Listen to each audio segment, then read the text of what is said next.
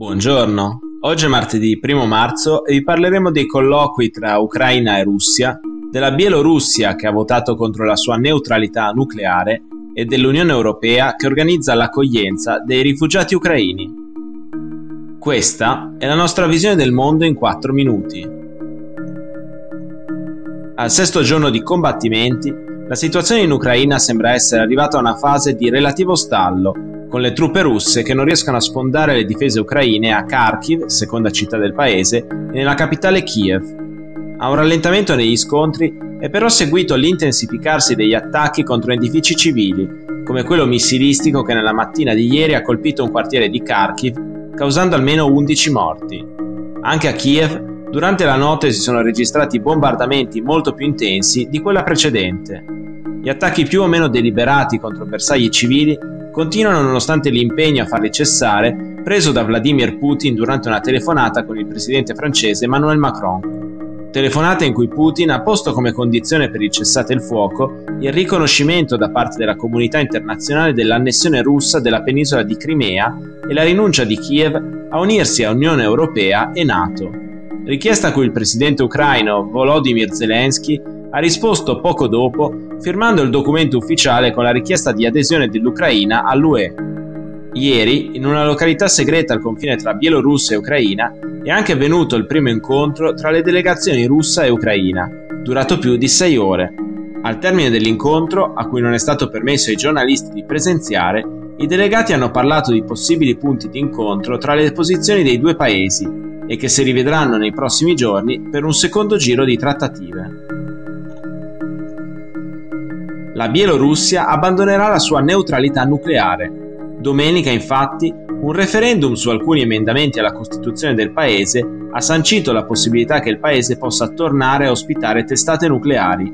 Ancora prima di ricevere l'esito, scontato, della votazione, il presidente Alexander Lukashenko ha dichiarato che potrebbe chiedere alla Russia di inviare vettori nucleari nel suo paese rivolto all'Occidente, ha detto che se voi trasferite armi nucleari in Polonia o Lituania, ai nostri confini, allora mi rivolgerò a Putin per riavere le armi nucleari.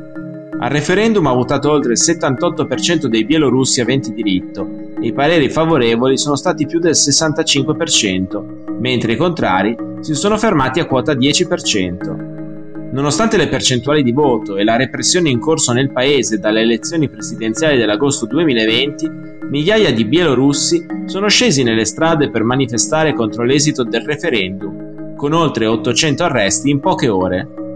Oltre alla fine della neutralità nucleare e al processo di vassallaggio sempre più marcato nei confronti della Russia, i manifestanti criticano l'ulteriore rafforzamento del potere di Lukashenko tra le modifiche proposte alla Costituzione ci sono infatti l'immunità a vita per gli ex presidenti e l'introduzione di un limite di due mandati presidenziali per i successori di Lukashenko. Questo nuovo limite scatterebbe dall'ingresso in carica di un nuovo presidente, permettendo quindi a Lukashenko di rimanere al potere fino al 2035 in caso di una sua rielezione nel 2025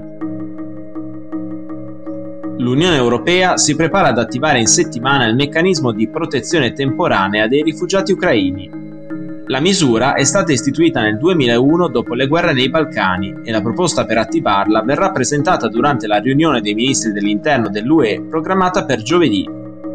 Per la commissaria Ilva Johansson, molti ucraini che in questi giorni sono entrati o entreranno nei Paesi membri hanno passaporto biometrico, quindi possono stare nell'UE senza visto per 90 giorni.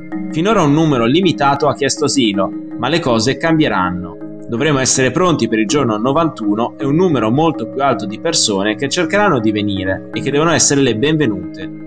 La misura ha già ottenuto l'appoggio di stati come Italia, Francia e Germania, ma vede più titubanti proprio quelli al confine con l'Ucraina, come Polonia, Ungheria, Romania e Slovacchia, che in questi giorni hanno già accolto e dato riparo a oltre 500.000 ucraini. Il ministro degli interni francese Gérard Darmanin ha però detto che il sostegno a questa decisione cresce di ora in ora, così come la disponibilità degli Stati membri ad accogliere i rifugiati ucraini con un sistema di ricollocamento su base volontaria. L'Unione Europea deve infatti farsi trovare pronta per l'emergenza umanitaria dei prossimi mesi. Secondo le Nazioni Unite, 18 milioni di persone subiranno conseguenze umanitarie in Ucraina o nei paesi vicini a causa della guerra. L'UNHCR stima inoltre che nelle prossime settimane 4 milioni di ucraini potrebbero lasciare il paese, mentre il numero degli sfollati interni potrebbe arrivare a quota 7 milioni. Per oggi è tutto, dalla redazione di The Vision, a domani!